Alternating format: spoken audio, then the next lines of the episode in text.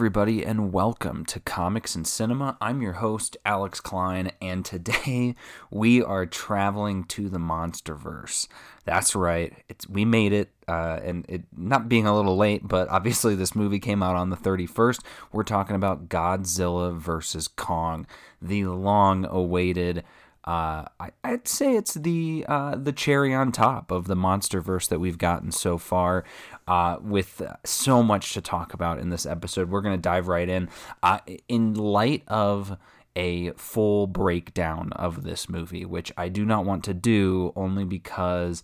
Uh, the movie is incredibly straightforward in most aspects. I'm sure, you know, surprise to no one. Uh, you've got parts of the story that are monster related and you have parts of the story that are, are the hum is the human story. And we all know what we're coming to this movie to see certainly. I mean if you're coming to this movie uh, saying oh I can't, I can't wait to see what my favorite humans are up to uh, you might want to check and make sure that you're thinking the, about the right movie.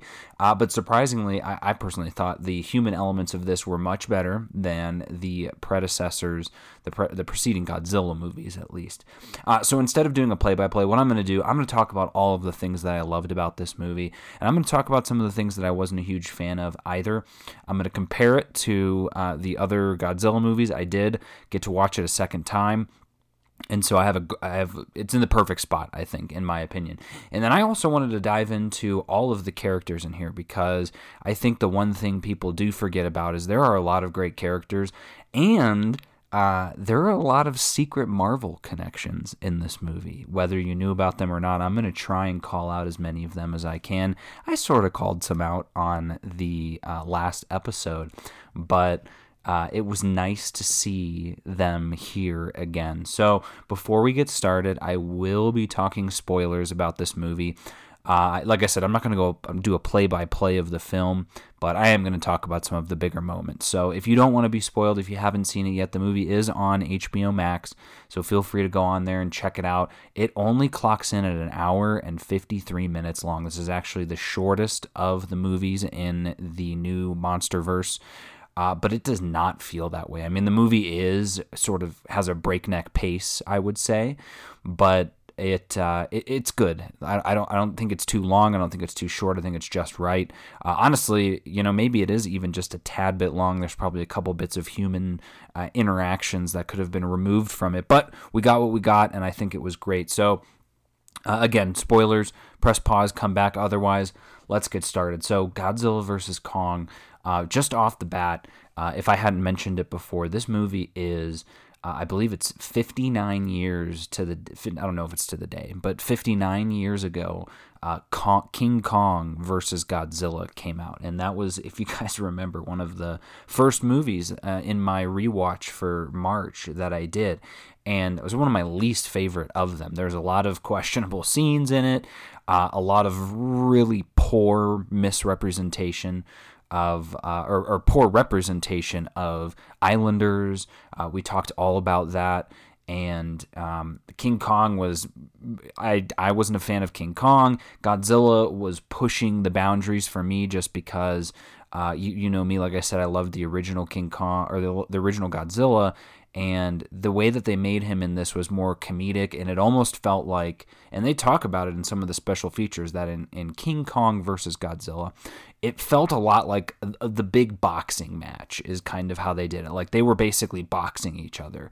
This movie is the exact opposite of all of that in so many great ways. So i would say off the bat when you're looking at this movie as a remake of King Kong versus Godzilla, and I and I'm calling it out because this one's Godzilla versus Kong, so they actually flip flopped the names, took the king out because we don't know who's the king. Uh, but interestingly enough, I will argue by the end of this movie, I think I think there's a there's an interesting conversation to be had by the end of this movie, but. That's what we get, and and for that reason alone, I loved this movie. I absolutely adore this movie, and watching it a second time, I confirmed that. And sp- surprisingly, not only because of how much I love both of these monsters, and of course the surprise third monster, but because of the humans in this movie, which I did not think would happen, I certainly wasn't starting and, and watching this movie to fall in love with, uh, you know, a, a, little handful of people, specifically one uh, person, but it, it was like magic on the screen. So uh, the movie is directed by Adam Wingard, who is uh, prior directing credits for the movie VHS. Uh, he didn't direct the whole movie, obviously. If you guys haven't seen the VHS movies, uh, they are uh, there's phases of the movie, so there's like five different stories within the movie. He directed one of those, uh, Tape 56. He also directed a segment in another really great scary movie anthology called uh, The ABCs of Death. He did the segment Q is for Quack, and then he also did VHS 2 for Phase 1 clinical trials, which I'm and I haven't seen those movies in a while, but if I'm remembering that one, that one was messed up. But he did The Guest. So he's done a lot of scarier films. He did You're Next. He did Blair Witch, the remake. And then he also directed, interestingly enough, he directed Death Note, which I believe when they're showing that in here, that is the live action Death Note. Yep, by Netflix. Uh, I was buzzing through the cast and crew on this movie trying to find connections like i said like i i had a i've always had a strong feeling that these godzilla movies are connected to the marvel universe and not obviously not in the same universe though as i was watching it i was like it would actually be really cool to see the Avengers fight Godzilla or to see them fight King Kong. But uh, at the same time, I don't think I would want to see them do it because somebody like Thor or Captain Marvel, they may actually hurt Godzilla or King Kong, and I don't want that to happen. I, I love those guys, but maybe even them teaming up, that would be insanely badass.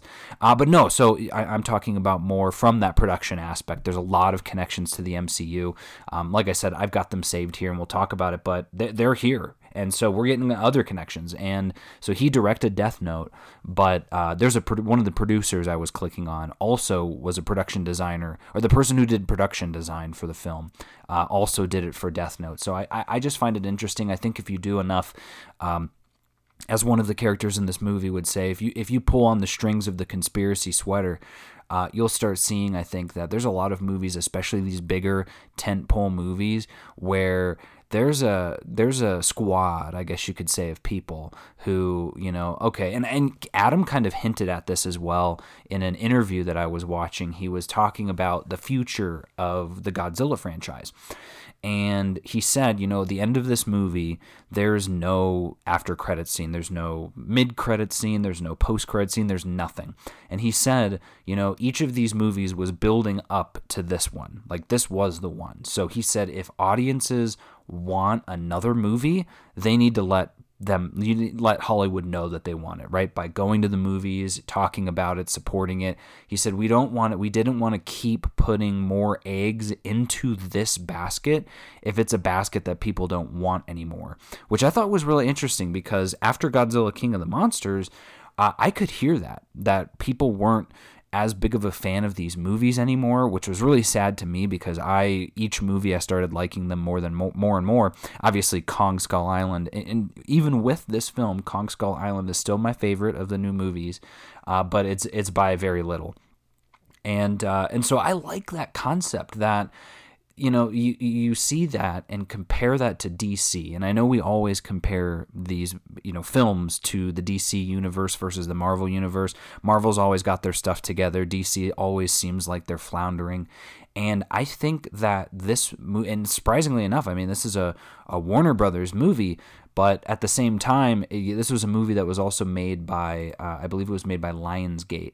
So it's not exactly a Warner Brothers movie. It's more of Lionsgate made this movie and Warner Brothers uh, purchased the movie, or Legendary Entertainment. I always think it's Lionsgate, but no, Legendary Entertainment, which. Uh, which is interesting. I'm looking here, Legendary Entertainment. I just clicked on them on IMDb, and here are the movies that they've got sorted by popularity. Uh, actually, I'm going to do sorted by year. We're going to do it that way. This is interesting because I think I think this is something that people don't talk about a lot, but I really like diving into these the the Hollywood connection, if you will. So, Legendary Entertainment, it looks like it was involved in Batman Begins, Superman Returns, 300, uh, The Ant Bully, Lady in the Water, Beer Fest, Trick or Treat, keep in mind Trick or Treat. Remember we talked about that. That movie was directed by the director of King of the Monsters. Uh, 10,000 BC, that's another big monster movie. Dark Knight, Watchmen, The Hangover, uh, and I'm I'm skipping a few here, but you got like Ninja Assassin, Observe and Report, The Watchmen, um, you know, uh, like uh, Tales of the Black Freighter, that sort of stuff. The Town, uh, Due Date, Inception. Uh, so obviously, uh, Legendary is heavily involved with Christopher Nolan. you got Man of Steel on here, Jack the Giant Slayer, Interstellar, and then you get Dracula Untold, and then you jump into you got Godzilla, the second 300 movie, uh, as above, so below. I'm just trying to see if I can see any connections in here. Wow, they got 142. Uh, Jurassic World. They did the Jurassic World movie straight out of Compton. Steve Jobs, uh, Crimson Peak, Krampus. Krampus is also by the guy who directed. Um, uh, it? It's Michael Dougherty, I believe. Yeah, the guy who directed um, uh, King of the Monsters. And then you got Kong Skull Island, obviously, and uh, Pacific Rim, Skyscraper, which is, and we're going to dive into that too. Again, these are a lot of movies that the people involved in this Black Klansman. Uh, Pacific Rim. I said Pacific Rim, right? Oh, yeah, yeah, yeah. So both of the Pacific Rim movies, I think, as well. And then Dune. That's interesting. But uh, I find that funny because those movies all have a they do all have a general vibe, I would say, but at the same time, uh, they really are utilizing the squad mentality because as I dive into this, you're going to see, oh, and, and we'll do this actually before we dive into the characters. But uh, some other bits and pieces on here. Uh, the music is by Tom Holkenborg. If you don't know who that is, that is Junkie XL. Uh, he is the guy who did the music for uh, the Zack Snyder's Justice League. I believe he did the first Deadpool. And uh, you know, part of it too, though, and I, I, guess what I was getting, I was getting off on a tangent here.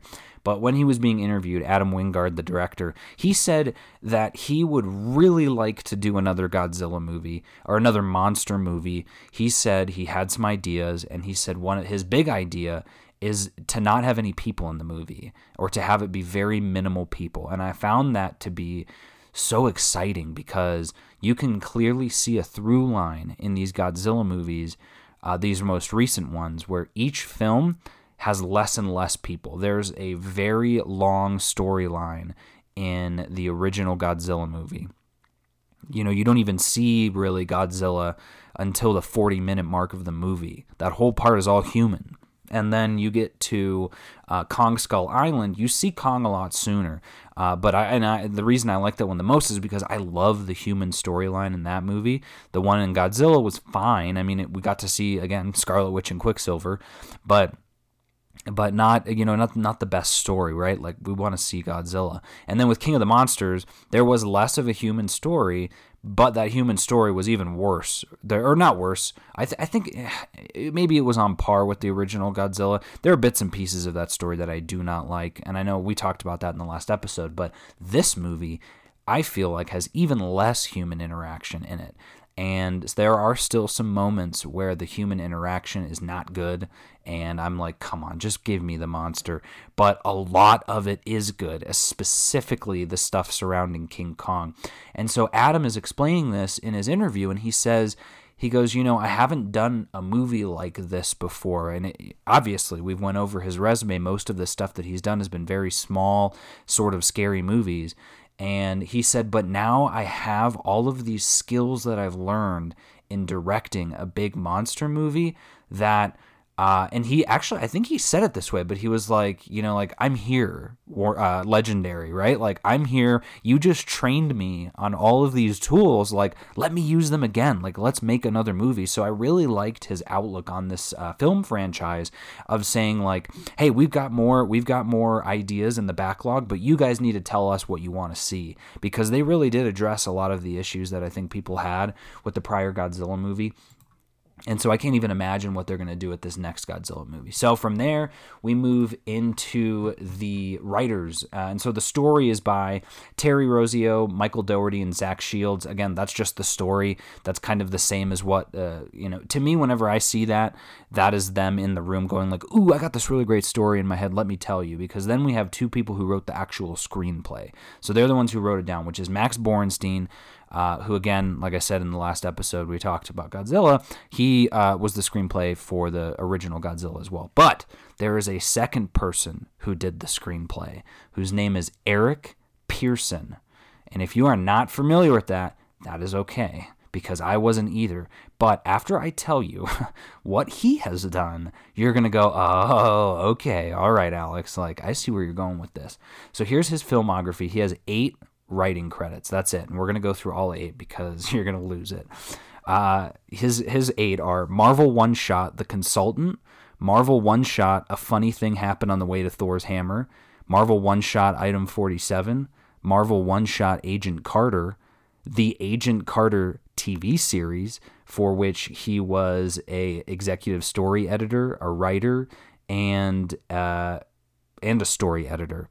Thor Ragnarok, written by him, screenplay for Godzilla vs Kong, and screenplay for Black Widow. So Godzilla vs. Kong is the only movie that he has worked on that isn't a Marvel movie. And then when you look at it on here too, he has a script there's a script and continuity department where he has six credits and all of them he is uncredited as a script doctor which i don't know too much about that but i understand that to be the script's written let's send it off to this guy see if he can do a little bit of touch ups do a little bit of work give us some advice. Check this out. Script doctor for ant-man. Spider-man homecoming Pacific Rim Uprising, Avengers Infinity War, Avengers Endgame, and Pokemon Detective Pikachu. So he is what I would call like a pop culture guru, right? Like that is so cool. So he, uh, he, like I said, that's just another Marvel line, which I think is awesome. And Max Borenstein again, like he, he wrote uh, Kong Skull Island as well, which is pretty cool. From there, uh, we got all these actors as well. Uh, I wanted to dive into the cinematography, which was done by uh, Ben Seresin, uh, who also did World War Z, Laura Croft, Tomb Raider. So, not a lot of uh, Marvel connection there. Uh, but then we get into the costume designer because there were a couple of par- parts in this movie where I was like, "Ooh, I like this costume." Specifically with uh, Alexander Skarsgård on the aircraft carrier, he was just wearing this really interesting vest and plaid button-up combo. I don't know if this was what Ann's work was, but for anyone unfamiliar with Ann Foley, she is the costume designer for uh, 11 things. Now, I'm not going to read you all of them, but I will tell you that she was the costume designer for the mini series Agents of S.H.I.E.L.D. Slingshot. She was the costume designer for all of the Agents of S.H.I.E.L.D. show. Uh, she was also the costume designer for Altered Carbon and Skyscraper, which is really cool. Uh, but then, what you may not know either is she is the upcoming costume designer for She Hulk, the She Hulk show that comes out uh, in 2022, according to IMDb. So look at that. More Marvel connection. Uh, and we it just keeps coming and coming. So uh, with that said, you know, if I hadn't mentioned it before, you knew that I was gonna uh, if you had any question about it. But the casting for this movie as well was Sarah Finn, uh, our favorite casting director of all time uh, for all the work that she has done on every Marvel movie. So, like I said, legendary. And I don't know the ins and outs of this. This is something, this is way above my pay grade. And, and this is the most speculating that I will be doing on this podcast. And it's around the connections in Hollywood. But why why that? Like, why are all these Marvel people uh, uh, helping out a warring studio, right? I mean, obviously, when you're making the movie, maybe they had no idea that it was for Warner Brothers. I don't think Marvel is pretentious enough like that to be like, oh, we're not going to work for you. But I just find it interesting. And I think part of that is like what Adam was saying, where he says, you know, I was trained to make this movie, right? Like, you know, just like any job, he got hired to direct, he got a hired job, and his training for this job is here's how you make a monster movie, here's how you make a really good movie about people fighting. And uh, so once you're done with that, though, well, what do you do next? Well, you want to kind of do things that you know how to do well now. And so it makes sense that all these Marvel people who have had all these experiences dealing with monsters and, and the big three, if you will, uh, would come work on this movie. But I, I think that enhances the film so much. I'm really grateful that the Marvel people are dipping their toes into other movies as well because uh, we love those Marvel movies so much. We think there's, and by we I mean me and everyone else here at Comics and Cinema, but I'm just saying it's it's nice to sh- share the love. So. Sarah Finn, what what did you bring for us today on Godzilla vs Kong? Well, there are a couple of familiar faces and there are a bunch of new faces. So I'm going to hit on the familiar faces first because in my opinion, they are my least favorite but uh, we're going to dive into why. So obviously, Kyle Chandler shows back up as the father of Millie Bobby Bill, Millie Bobby Brown. And uh, he's in all of three scenes. He probably has a max of like three minutes of screen time. Uh, playing a worried father that doesn't really go over well. He doesn't really have a, a wrangle on his daughter, but you know, it's been a few years since uh, the events of King of Monsters. He clearly thinks that she can handle herself, I suppose. Uh, but then, yes, we've got Millie Bobby Brown in this movie. I will say, I liked her better in this movie than I did in King of Monsters. She looked way more adult, way more professional. She seemed a lot braver, obviously, because she's grown. And uh, they talk. She talks about that. I guess she had an interview as well. I saw it in the trivia section talking about you know this is more of a coming of age movie for her. Uh, she's kind of off on her own now that her mom has passed away, and she's sort of the advocate for Godzilla. I don't really see that. She seems like she's more obsessed with finding the conspiracy guy, who we're going to get into. But those, I think, are the only two people in this. Yeah, they're the only two ones in this who are are kind of recurring, which was again nice to have a through line uh, to connect from the other movie, but at the same time, I didn't need that. We could have had no one from the old movie, and I would have been totally fine. So, we've got two different uh, sections of this film. So the movie starts out, obviously, you've got King Kong and then you've got Godzilla. So there is a group of people that are connected to the Godzilla storyline. And then there is a group of people that are connected to the King Kong storyline. Like I said earlier, I thought Kong's group was better. So we're going to start with uh, Godzilla's group. Uh, and Godzilla's story in this movie. So, like I said, I'm not going to do a shot by shot. I'll just kind of tell you the story of it, which is he uh, is now being branded a bad guy because he came ashore in in Florida and I think it's in Pensacola, and just started wreaking havoc at this Apex uh, complex. And Apex is this company that clearly is set up to be the bad guys of the movie. You know it very quickly uh, from the very beginning, sort of and um, and so he's like wrecking shop at this this Apex place while uh, another character and we'll we'll actually we can just start with him. So that's it's Brian Brian Tyree Henry who has done such great things as Spider-Man into the Spider-Verse, If Beale Street Could Talk, Widows, Hotel Artemis. He was in uh, I believe he was in Atlanta. Uh, yep, and then he was also in oh yeah, he was in Joker. That's right, as the Arkham clerk and he's in he's in Eternals. So there's your Marvel connection. So he's in the Eternals movie.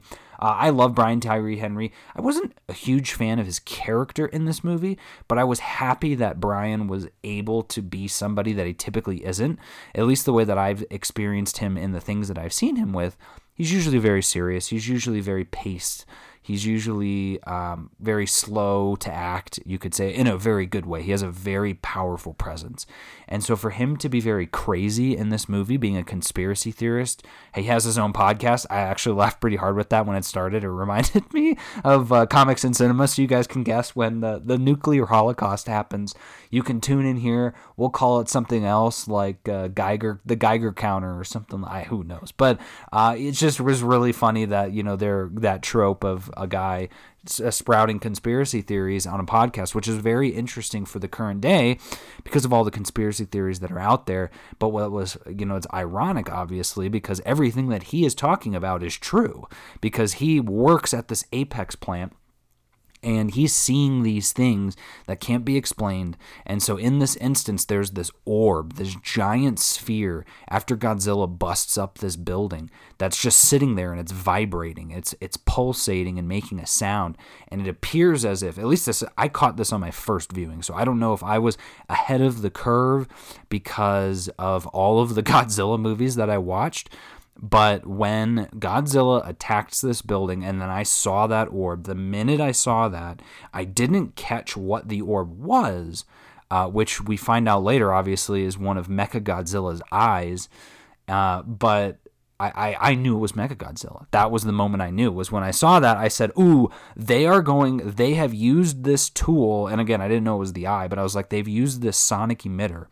To make Godzilla attack them so that they can justify creating Mecha Godzilla to protect humanity, which is a tale as old as time, right, of the manufactured crisis in order to further the gains of a questionable company, which uh, worked totally in the in the guise of this film. Like obviously the storyline of that wasn't the most detailed storyline ever, but it made sense for what it was trying to be. And so I was immediately hooked on that. Like I as nice as the people of Apex were pretending to be, I, I immediately saw through them because I was like, God, these guys are clever. Like they're they're they're rich, obviously, and so they're trying to protect it. So Brian Tyree the whole time, he plays a sort of uh, babysitter, I guess you could say, to Millie Bobby Brown and Millie Bobby Brown's friend Julian Dennison, who is uh, in in this movie. He plays Josh. Uh, Julian Dennison, though, if you guys know, is from Hunt for the Wilderpeople, uh, but also uh, so he's a he's a frequent worker of Taika Waititi, but also is in Deadpool two, and he was in uh, there was another movie that he did. Oh yeah, yeah, yeah. the Christmas Chronicles Part Two. So he's still a newer actor. I enjoyed him in this.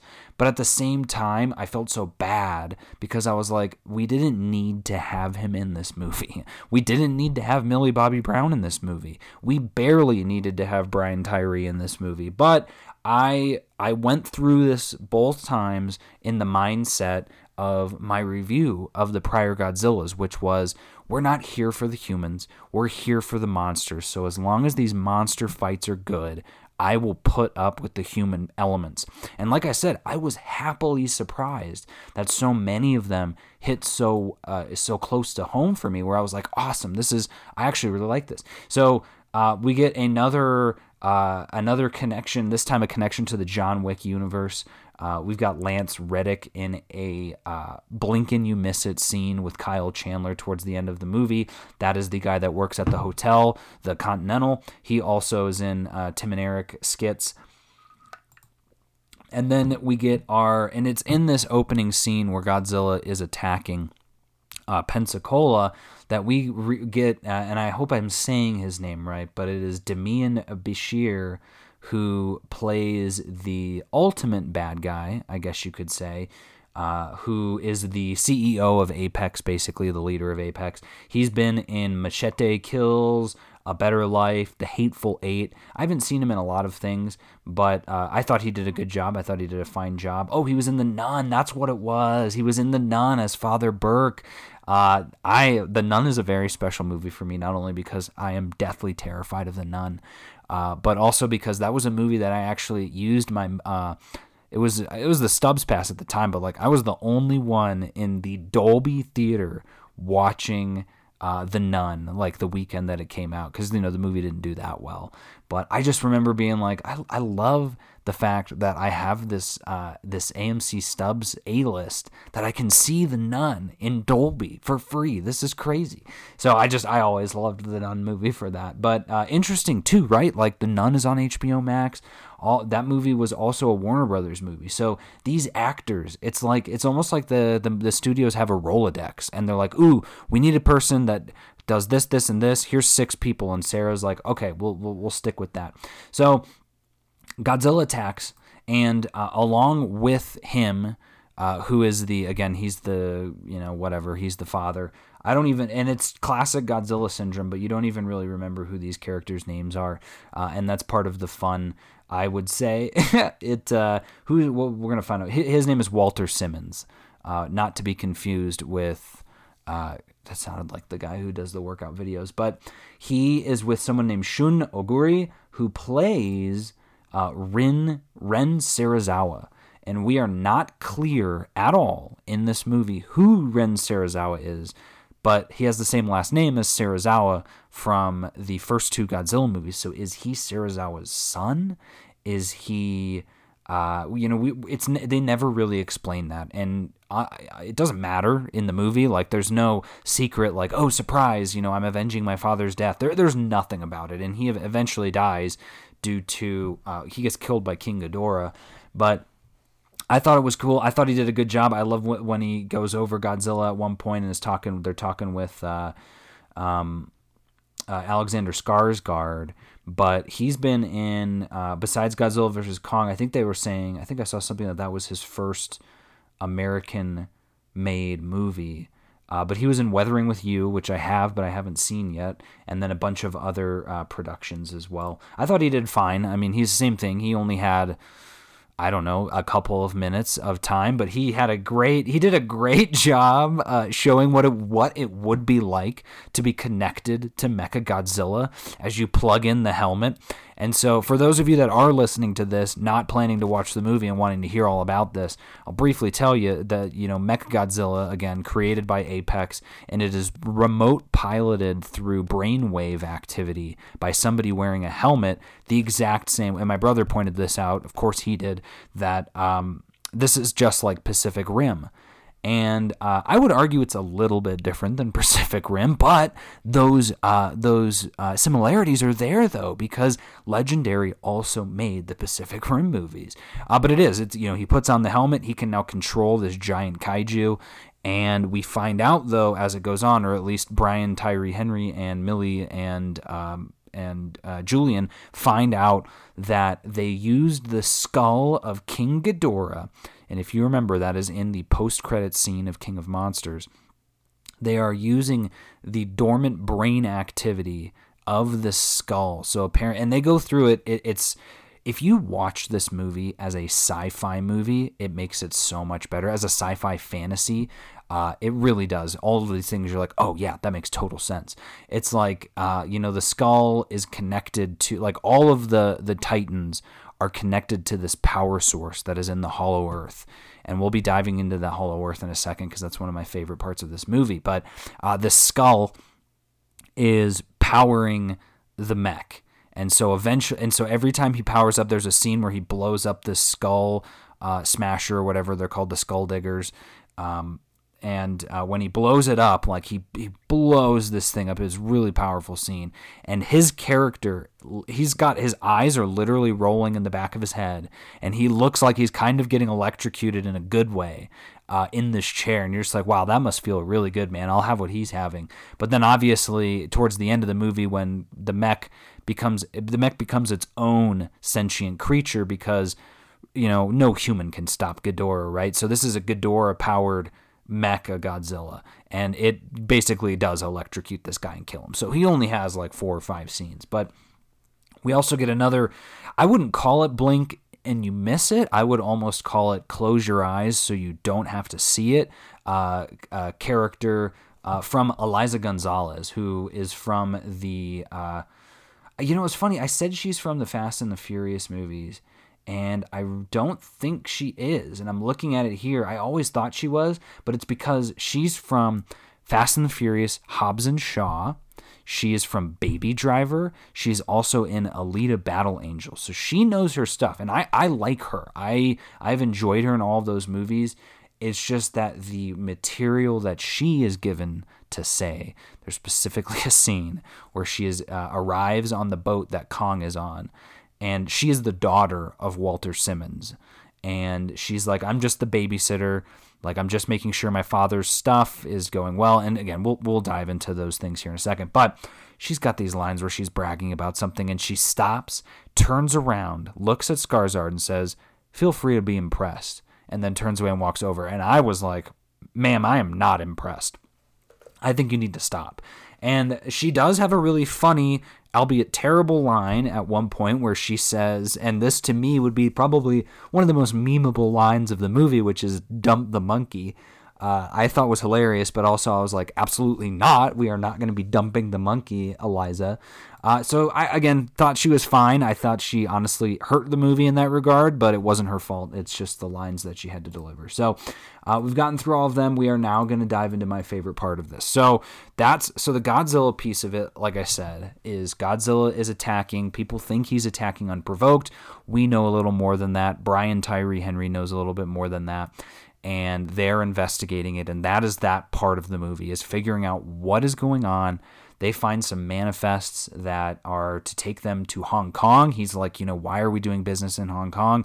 This doesn't make sense. Turns out, by the time they arrive in Hong Kong, they, they sneak onto a transport ship that's going to Hong Kong on this transport ship are uh, and it's skull crawlers. There are a bunch of tiny skull crawlers, and I rolled my eyes at this scene because I was like, I swear to God, if this movie just turns into a skull crawler movie, I'll, I'll just go watch Kong Skull Island. Like I'm not here for this.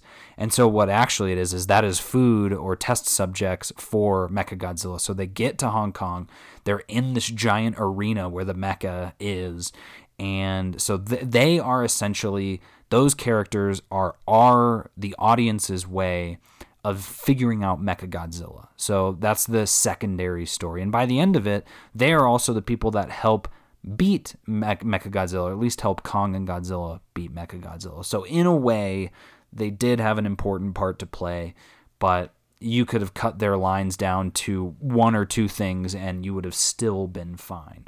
So with that in mind, uh, we get the much more interesting storyline, which is around Kong. And I, I want to say, I mentioned this, I think, in the other podcast, but I am Team Godzilla. I most likely will always be Team Godzilla. Uh, just because I love him, I love dinosaurs, I love I love him. Uh, but after this movie, I kind of want to be Team Kong too. And if you guys are okay with it, I would appreciate it because I think one of and I, I, thought it was a joke at first but it's actually s- super serious someone had asked me or someone had made some post and said uh, said you know oh are you team kong or are you team godzilla who do you think will win and my response was the audience and I, I think in, in in who wins between Kong versus Godzilla, it's us guys. It's us. So I think, the, and they make this movie in such a way that there are moments where you are Team Godzilla and you're like, oh my God, the sheer power of Godzilla. But then there are other moments where you're like, oh man, come on, no, it's Kong all the way. So I think at the end of the day, the true winner is the audience, uh, specifically the audience who doesn't choose, that maybe picks both sides, sort of thing. So, uh, so we start out, you know, again, this is, uh, I think it's 50 years since the events of Kong Skull Island. And we have gotten to a point where, if you remember from Kong Skull Island, uh, John C. Reilly's character says that Kong is still growing. So it's been like 50 years since that's what was it like? It was like 1970 till now. So he has grown quite a bit. In the trivia, he is about 30 feet shorter than uh, than than Godzilla. Uh, and I'll find you those exact numbers here. Yep. So Legendary Studios revealed the official heights uh, back on the 11th. And Godzilla stands at 390 feet or 120 meters, and Kong is 336 feet or 102 meters. So he's a little bit smaller than Godzilla, but that does not mean that he can't fend for himself. And so this movie opens up with him in a containment cell that is the size of Skull Island, basically. Monarch the the organization that studies these creatures. They have him in a sort of Jurassic Park type containment field on Skull Island. And the movie opens up so great. You know the and I, I touched on it a little bit before junkie xl just uh, or tom holkenborg as he's clearly wanting to be called in this movie kills it. There are multiple scenes and i saw in the trivia where he he actually kind of petitioned himself to do this movie. He told Adam that uh, he's always been a huge Godzilla fan. He's loved all the Godzilla movies, and he had actually created some Godzilla songs uh, in his free time, like score type songs. And so uh, clearly he's going to get the job, right? And so he said the best way to do this would be to use the most insane bass that you could, the most deep bass. And you can hear that. I think there are specific moments, especially during the transport of Kong to Antarctica, where you can hear just how terrorizing Godzilla's themes are. It's just crazy. But then on top of that, the song choices that they use in this movie I thought were perfect. A lot of a lot of it reminded me of Kong Skull Island of the kind of great song choices they did. And it also in in the best way took things away from uh, from Zack Snyder's Justice League. And I say that because uh, actually, and it's funny too. That's from um, from Falcon and the Winter Soldier. If any of you have watched this third episode, and I won't be talking, I'm not going to spoil it at all, but there is a scene in there where uh, the characters are walking into this bar and it's a slow-mo scene with a awesome song playing and all i could think of was wow you know the slow-mo scenes we got in snyder's justice league uh, were fine but then you put the really bad music that he choices that he picked on top of that it just was i it made me smile in this movie i was like awesome some these people get it like they get what a good so the best time to play a certain song is and so the whole story being uh, you have a, a, new character, Rebecca Hall, played by Rebecca Hall. And for those of you unfamiliar, here we go. She was in The Town, which was another legendary movie. Uh, and, but she was also in The Awakening, which, if any of you haven't seen that, that was a very scary movie. She's in The Prestige, which is another Christopher Nolan movie. And then she's in Vicky Cristina Barcelona. Those are the known for. She's in a lot of other things as well. She was in Holmes and Watson, which is one of my least favorite movies ever. She was in the BFG. Oh, she was in The Dinner. Uh, the Gift. She was also in The Gift. And for uh, you know, and I missed it on this part, but she was in Iron Man 3 as Maya Hansen. So she's also been in a Marvel movie. Uh, but Rebecca Hall plays this sort of scientist who is the spiritual successor of the uh, Kong universe, I guess you could say. Because you think about it, it's been 50 years. They don't mention any of the characters from the original Skull Island movie, though you do get to hear some voiceovers during the, the opening credits of John Goodman, which I thought was great. Uh, but so she's kind of there tracking Kong, watching him, but she has. And, and we're we're uh, we're getting to it, and I, it's funny. I was going to save the best for last because we haven't really talked about. Uh, actually, we're going to just jump right into it real quick. Alexander Skarsgård's character. Uh, and for those of you who aren't familiar with him, he's done some HBO work. He was on True Blood, Big Little Lies, but he also was in The Legend of Tarzan. And uh, there was another movie that I thought, I'm trying to think, he's done kind of done some. Uh, I think Legend of Tarzan was his big his big get out movie sort of thing, but he was also in Battleship, Straw Dogs, uh, I think he liked his TV shows more so than that. So, you know, good for him for getting out there. I, I love a good Skarsgård. He plays a, I wouldn't call him a washed up scientist, but he is a self washed up scientist that wrote a book and has been studying the hollow earth. And the hollow earth concept is something that I, I had known about before. Uh, I'm always checking out those really cool sort of theories out there that are, you know, and it makes total sense. I talked about in the other Godzilla episode. So I was really excited to see how they dove into this. And uh, I thought he did a good job. He plays a. I, I don't know what the term would be because he's not a good guy. I mean, he is a good guy, but he is manipulated by the bad guys and uh, but everything works out. That's one of my favorite parts of this movie is that everything ends up working out the way exactly the way that it should. Whereas in, a, in any other movie there would have been a uh, a reckoning of sorts right? I've talked about this on many episodes. I am very against the three movie the three arc structure of a movie specifically one that surrounds relationships that crumble and then are rebuilt so, what I'm talking about is you have a story like this where Kong uh, and and I guess we'll dive a little deeper into the story in a second. But basically, at some point in the movie, whatever movie that is, a romantic comedy, an action movie, you know what I'm talking about. There is a moment of betrayal where a character says that their intentions were this, and we find out, or the people in the movie find out that they were lying, right? That they they were saying that just so that they could get helped or they were lying so that they could be liked whatever it is. Like I said, you see it in so many romantic comedies where the the guy or the girl says or does something and the other person's like I can't be with you anymore and that's you can, you know, press pause on the movie and you're probably two thirds to three fourths of the way through the movie at that point. It's it's like clockwork. And then they make up by the end of it, you get your emotions rattled and then you're good. So I the way that he is presented in this movie, he is the person that does that. He is the one that is constantly pushing this envelope with Kong to lie to Kong. But all the lies that he's telling end up actually being true. And it's not because he was lying because he was a bad person. It's just because he, you know, they don't know a lot about the Hollow Earth besides what his, he's researched. So I thought he was great. I really liked that about him. He doesn't get, you know, he doesn't steal the show by any means, but I still thought he was really good. And so I say that because we got to talk about my favorite character in this movie, and that is Kaylee Hottle. Uh, she plays Jia in this movie, and that is all that she's done. She is a new actor, and uh, she's deaf. And I think that it makes that almost my favorite part of this movie. So she is, and as I was looking through here, her whole family is is uh, deaf, and so she, uh, well, yeah, so it says she comes from an all deaf family spanning four generations of deaf relatives on her father's side, which uh, alone is super, super cool. But she plays a island native from Skull Island. So if you remember, we had the natives from the Skull Island movie.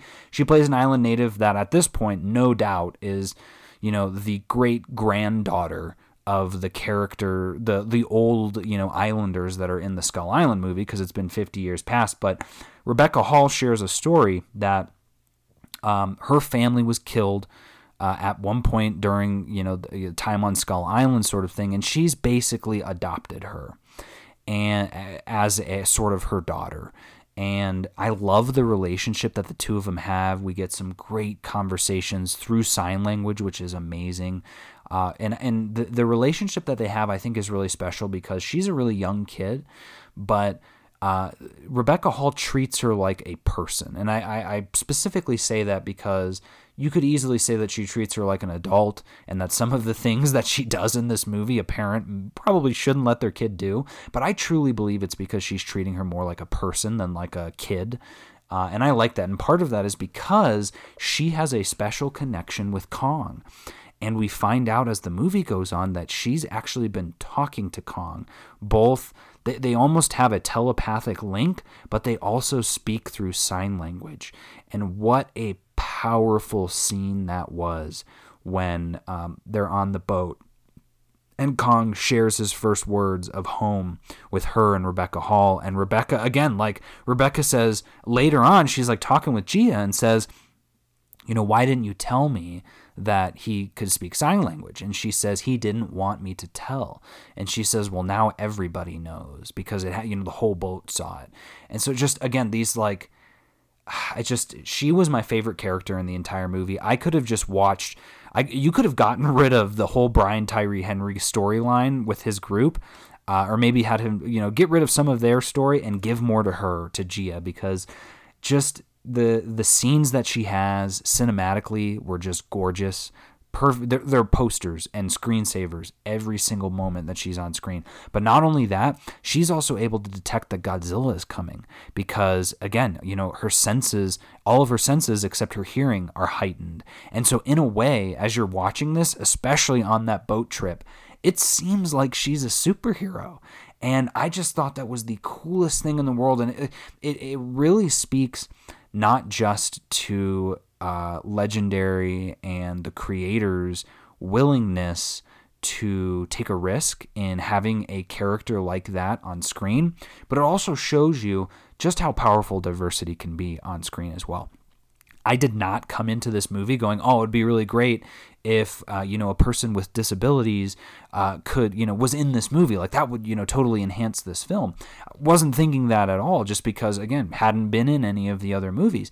But the minute that she's on the screen the first scene that we get with her she walks up Kong is on this on, on Skull Island and the sound kind of rumbles and then disappears. And so you're immediately like oh she's deaf. And it's it's this it's not used as a look at what we're doing. Like oh look at this. We have we have a, a, you know a person who is deaf on our screen. We have this little kid who's deaf. Look at us. This is great. It's like no no no. That is her power. That is her superpower. And here's how it kind of activates. Like it the way that they did it does I, I think does so much justice to her and also to you know anyone who's struggling with a disability like that of of realizing that you know yeah at times it can be a setback but look at all of the other amazing things that come from that and, and i would even recommend at this point if you you finish watching this movie and say oh what's another great movie uh, w- with this sort of storyline check out the sound of metal uh, which is on Amazon. It's a it's an Amazon movie, and it's also was nominated for a ton of Oscars. But it's the same sort of thing in that of dealing with somebody who loses their hearing. Uh, actually, another great one on that too would be uh, is it Don't Speak uh, or Lights Out? I think it might be Lights Out. What, whatever. one of them is about uh, someone who can't hear. The other one's about someone who can't see. It's one of the two. I'm sure you guys are gonna be able to figure it out. But like I said, I can't say enough great things about Kaylee Hottle. I hope we see her again. Uh, and and you know that was my my hope on this is, uh, you know, the next movie just put her in that movie. Like that will immediately hook me. I think it's going to hook a lot of other viewers. I've been seeing a lot of positive uh, kind of feedback around her.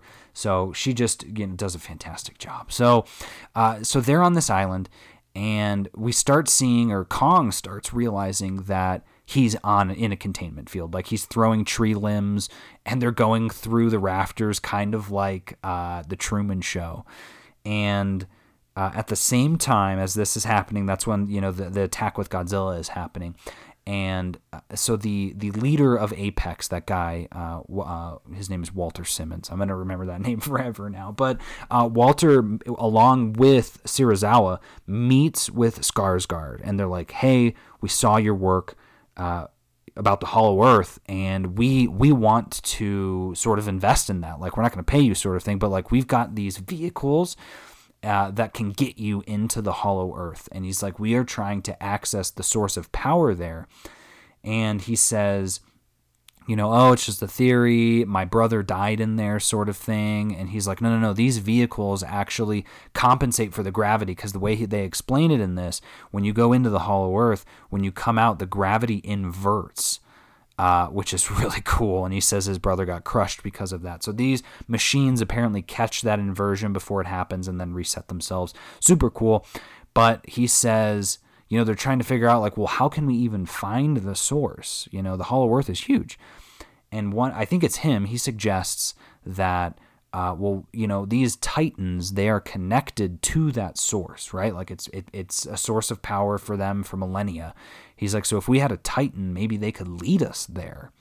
And so that then leads Skarsgård to go to Skull Island. He's a prior friend of Rebecca Hall's character, uh, Ilene and so he's trying to explain this like, hey, we need to, we would love to get Kong to come. And again, it's like, you know, he's working for the bad guys. and Rebecca Hall can clearly tell, like she says, I don't think Kong should leave. Like, he shouldn't leave because the minute he does, Godzilla is going to find out and come fight him because Godzilla at this point, and they show it in the opening credits in such a great way, has defeated all of the monsters on the planet. He is the king. And the only person that he hasn't fought is Kong because he is in this containment field, which again, great storyline. Like that makes so much sense. So they don't want him to leave because they don't want him to get killed by Godzilla. Uh, and I don't think it's necessarily a killed of more even just getting injured so badly that he dies because he's sort of the last of his kind. And he explains to her, like, Totally understand that, but think of it this way. He says, like, he clearly doesn't want to be here anymore. And he explained, he says, you know, you yourself, Ilene, said that the Skull Island is a sort of the hollow earth made real on the surface which it kind of is, right? Like the skull crawlers are coming up from the Hollow Earth, all that stuff. And so he's like, what if there are more of his kind, or he has an actual home in the Hollow Earth? Again, at this point, he has no idea if this is true or not, but he's giving a very compelling argument to these two people who are just talking. Her, her and Jihei or Jia are just talking about uh, you know, this isn't his home or he needs to find a new home. So she eventually is just like, okay, fine, like that makes sense. And it does, does make sense, but boy, if they're wrong, like they're going to pay the price. And uh, so they, they, the next, and it's great. Again, we don't waste any time. She's like, fine. The next scene, Kong is sedated on a boat and they're traveling to Antarctica, which is where the opening is that they have from Monarch for the Hollow Earth. And uh, so we get our first big fight. And I love, I'm looking at the time here. I am so sorry if you guys are thinking, wow, this is really boring or whatnot, but we're almost hitting an hour and I haven't even talked about the fights yet. So, like I said, I love this movie. Um, so, we get our first fight, which, and it technically isn't our first fight. We've already seen Kong do a couple things and Godzilla do a couple things.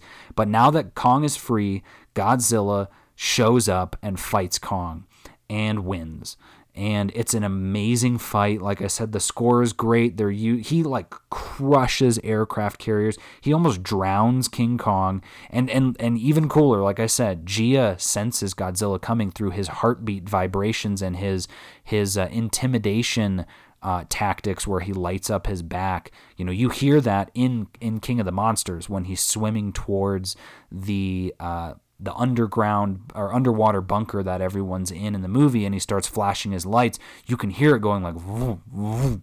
and so she can hear that because it's underwater sound travels further and uh, she obviously has better senses she like puts her hand up against the wall of the boat and can hear it and so she warns them she, again she's the one kind of pushing this forward but by the end of it, Kong does defeat Godzilla, and so or uh, Godzilla defeats Kong. Round one, Godzilla, and the people only survive by turning off all of the uh, the machines on all of their boats to pretend to play dead. So Godzilla leaves, and now they're like, well, we can't move forward if we turn our boats on. He's just going to turn around and fight.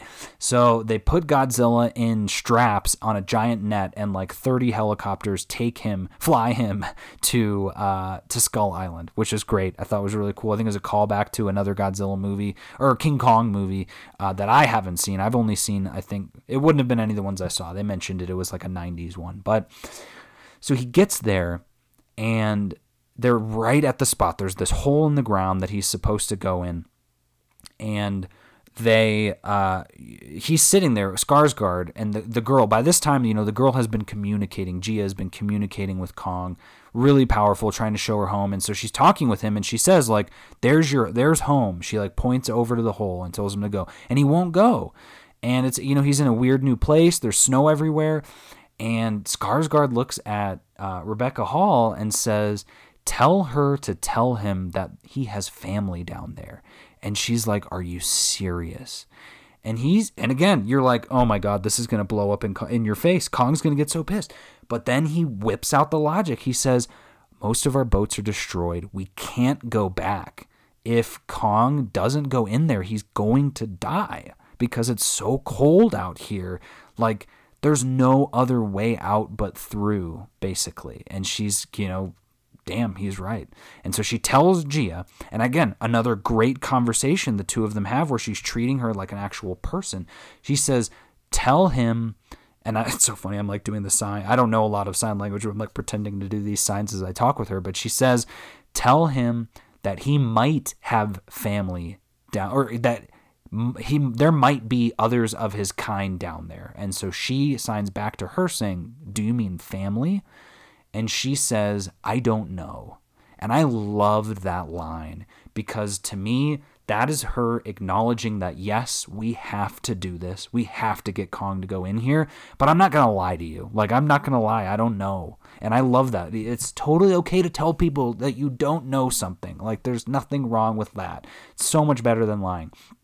And so she does. So she tells him, she says, you know, there may be some of your kind down there. And that works. And he jumps on the, the opportunity, which is so awesome and also really sad because as an audience, you know, we don't know that yet. We don't know. Like, he's about to get really betrayed. And so he goes through this tunnel, super cool. He's swinging from these rafters. They're following behind him with their ships and uh, and so he ends up sliding down into this portal and oh man guys that scene was so cool Uh, you know, they shoot through this portal, and then suddenly it felt like you were watching 2001: A Space Odyssey. They're like flying through these. It all it felt like when you turn on your Netflix and all of the Netflix sort of colors fly out at the screen. It was it was awesome.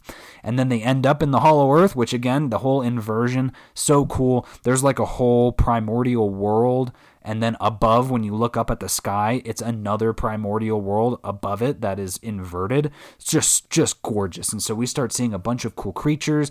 King kong fights these two sort of uh, flying cobra type snakes. Awesome fight. So cool.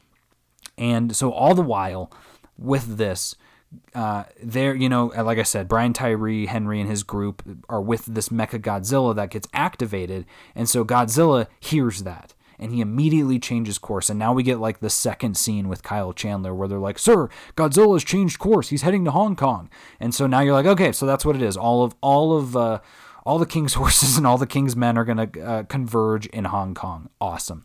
So Godzilla's heading to Hong Kong, and it's it's just great. So this so uh, Kong's running through this area. There is a beautiful scene where Kong's pushing at some rocks that uh, kind of flip their gravity and go into the other area, and Kong copies that and floats up and then back down uh, above onto the ceiling while he sees all these remnants of his ancient ancestors. And I just couldn't stop smiling at that scene because I'm just watching him and to Kong, to this giant ape, this big old monkey. He doesn't know anyone's lying to him. And so at this point, I would imagine that he's pretty happy with his decision. That he says, I'm so glad that I listened to them and I went through here because I'm about to find my family. And I, I'm, I'm the way that it is, you know, it's a barren wasteland. I was like, I don't think we're going to see any of his family, but at least he is in a place now where his family was. And that to me is really special. I, I just like, can you imagine if you were the last of your kind and again, you know, you're not smart enough to know some of these things, but he, he knew something wasn't right and being, you know, chained and taken away. But if you had that happen to you and then you showed up in this whole wild new world and see all of these old the old architecture, there's a handprint on a door that he puts his hand on almost ceremoniously, and then he goes into this cave and sees like all these old, you know, ape bones and uh, these axes that have the uh, the blade of the axe is a Godzilla backplate, and they all connect and are when the when the power of the source in this room you know kind of lights up they light up into a circular form around this pillar that looks like Godzilla. And so again I don't know how intelligent he is in terms of understanding some of those things but like the power of that scene of him understanding and us as an audience understanding that Kong is not the only one of his kind. Godzilla clearly wasn't the only one of his kind. And they have had this rivalry for thousands of years is just fascinating to me. And so that scene, when that happened, that is when I freaked out because when I heard Adam Wingard talking about what his plans were for another Godzilla movie and saying that he only wanted it to be about monsters, what better story could that be than showing the ancient wars between the Kongs and the Godzillas? Just the possibilities there are insane.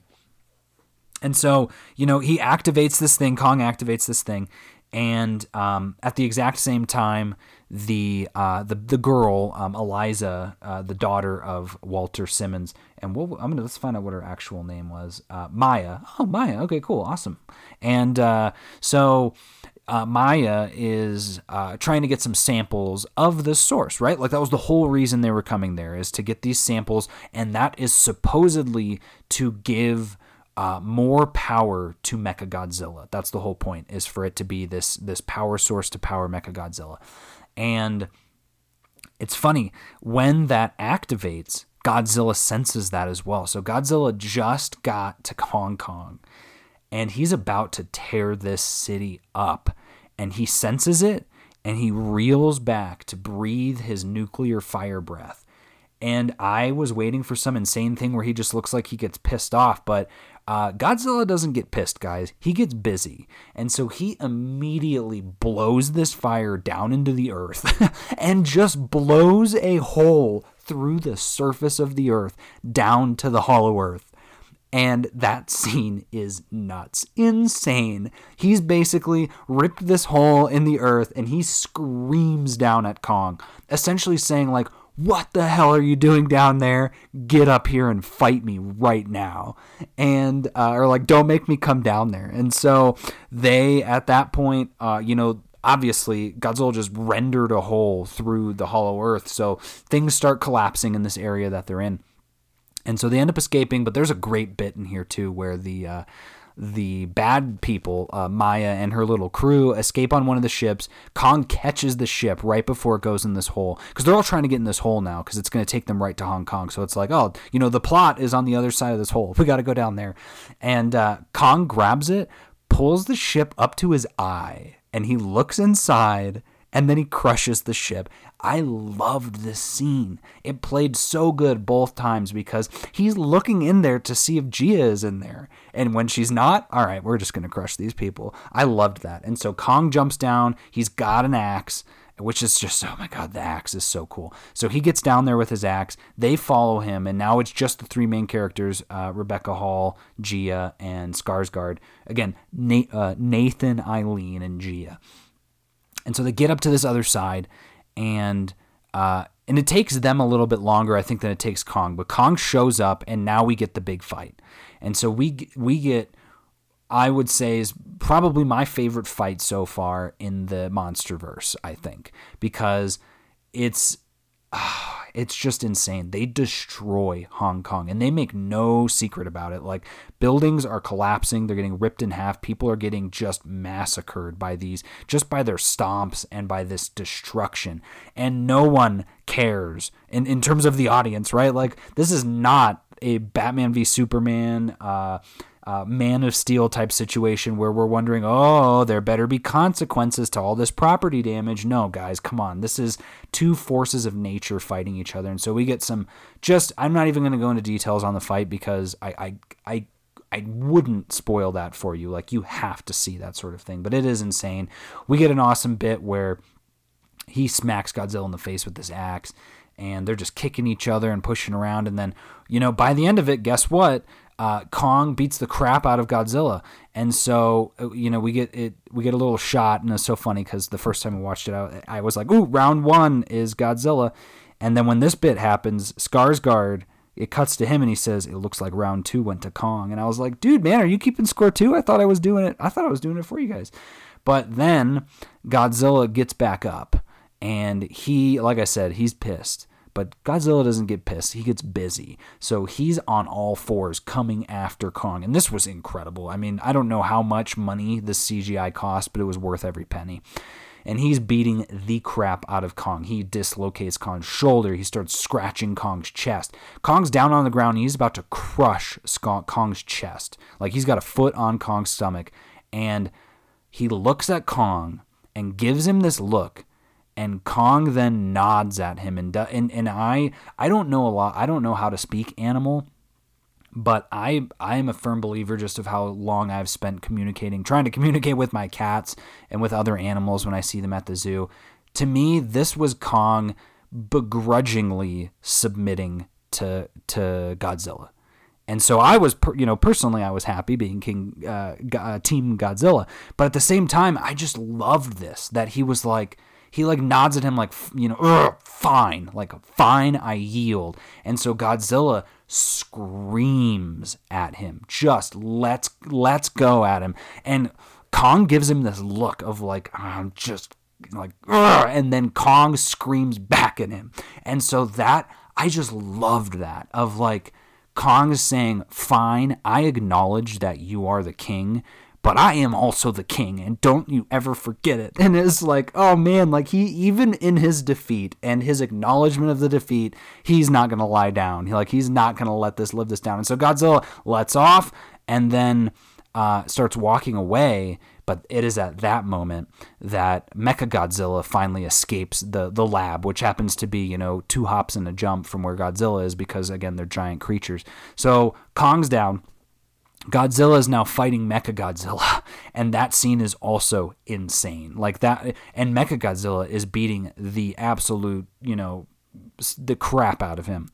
And Kong's there, and the the people are like, "We got to get Kong up." And he's Jia says his breathing is slowing because she can sense his heartbeat, and they use the craft that they came in on to kickstart Kong's heart, which sounds silly, but they do reference that towards the beginning of the movie that it has the power to light up Las Vegas multiple times or something. So uh, Kong gets an adrenaline shot. He wakes up. He is ready to go. He smashes his shoulder into an entire building to pop it back into place.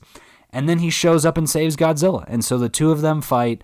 And right when Mecha Godzilla is about to defeat Kong, the uh, the B group of Brian, uh, Tyree Henry, Millie Bobby Brown, and uh, uh Julian is, uh, excuse me, ends up you know pouring some whiskey on, and i'm not even going to get into that story but basically pour some whiskey on the control panel. And it short circuits mechagodzilla with enough time for them to get a couple good licks in. And then we get my favorite scene which and I, I didn't mind this at all that I kept guessing the movie because it was what I wanted. Like they're fighting each other, and I said Godzilla needs to power up Kong's uh, Kong's his axe so that it can cut off Mecha Godzilla's head. And just like with a great another great Marvel movie, and funny enough that you know Thor Ragnarok was written by the one of the writers here too. Obviously, it's not in Thor, but I was like, this is Kong's chance to go for the head and to just cut off Mecha Godzilla's head. And sure enough, Godzilla powers up the axe, but we get an even better story. He cuts off both of his arms, he cuts off his legs, he cuts his tail in half, and then he smacks that uh, axe into its chest and then rips his head off and just yells. And oh man, that scene. So, and then in that sense, Kong won. So, uh, at that point, Godzilla gives him a, a, begrudging nod of like, "Thank you," and uh, fine, we'll we'll leave on our own terms. And just like all classic Godzilla movies, it just ends. Godzilla walks away, goes into the ocean. Kong, we get a final scene with Kong where he is in a new, and it doesn't say containment facility, it just says a monarch monitoring outpost where uh, in the Hollow Earth. And so now Jia and Rebecca Hall, and I think even Skarsgård, are in the Hollow Earth with Kong, who is getting to live out his best life there and that's the end of the movie. And so I I loved that. I loved that it was kind of a quick ending, but like I said, I it left so much room for things. There, there's nothing in it. Like if this movie ended and we don't get another Godzilla movie, that's that's that. But there are so many little threads here that they could easily pick up on for a really cool. How is King Kong living in the Hollow Earth? What's Godzilla up to? So now it seems like by the end of this, we have settled the Kong Godzilla fight, which is Godzilla could easily beat Kong hand to hand without any help. Godzilla is the king. But Kong is a really great ally and easily is Godzilla's number two. No question about that. So, what do we do in regards to that? Godzilla is now the king of the surface world, and Kong appears to be the king of the hollow earth. And I think that is a perfect ending for both of these giant monsters, something that can make them both happy. So, uh, that is a like I said a really long way of saying that I loved this movie, and so I I gave this one a nine out of ten. I'm putting this movie right below Kong Skull Island, and the only way that any Godzilla movie or and I feel so bad about it too because the Kong movie doesn't even have Godzilla in it until the the credit scenes, but um, it's part of the Godzilla universe, so you have to include it. And the storyline of the humans in that movie is the most interesting of all of them. And so until a Godzilla movie comes out that is both amazing in its fights and amazing in its storyline, it's not going to beat Kong Skull Island, but this movie is comes so close. So, you know, I again, I always say it like this, but I would say Kong Skull Island is a 9.1 and Godzilla uh, versus Kong is a 9. Like it's so tiny because I I love Jia's storyline better than all like her story is is my favorite of all of these Godzilla movies. It's now it's my new favorite. But those other storylines detract from the movie in my eyes. I mean, and I loved Rebecca Hall too and, and Skarsgård, but like everything with uh, with Apex, it was all necessary, but it was just you know uh, we just want to see them fight, right? Like we just want to see them fight. So, with that said, um, I highly recommend this movie, and and if you can, if you are vaccinated or uh, you know willing to get out there, I would highly recommend checking this movie out in theaters because there are so many scenes that would look so good on the big screen, specifically on IMAX or Dolby. So that's that's my review. That's how much I loved this. I hope we get more. I'm always hoping we get more Godzilla, but for what we have and what we have gotten, I'm very content, and I am already wanting to watch this movie again. So, uh, what a what a great treat and fact that we could just watch it straight on HBO. Didn't even have to pay a dime besides the entry price for HBO. So, with that said, for Comics and Cinema, we're gonna wrap this up. I'm your host, Alex Klein. Thank you so much for listening, and we will see you in the Hollow Earth.